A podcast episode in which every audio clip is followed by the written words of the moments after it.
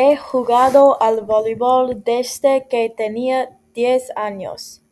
Yo era un club competitivo y jugador de la escuela. Pero en mayo me lesioné la rodilla. Estaba practicando voleibol en el gimnasio cuando oí que mi rodilla hacía un sonido y sentí un crujido. Cuando me puse en el suelo, mi visión se desvaneció.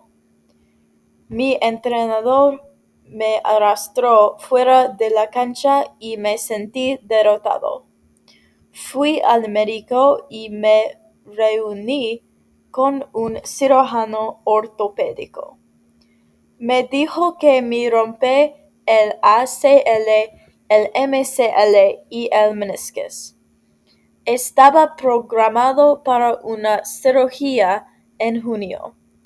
Estaba tan nerviosa porque era mi primera cirugía.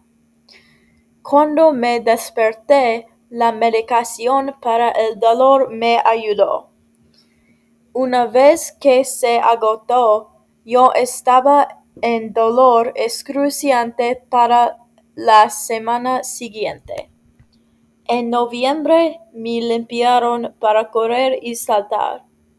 La lesión me ha hecho agradecida por la actividad física.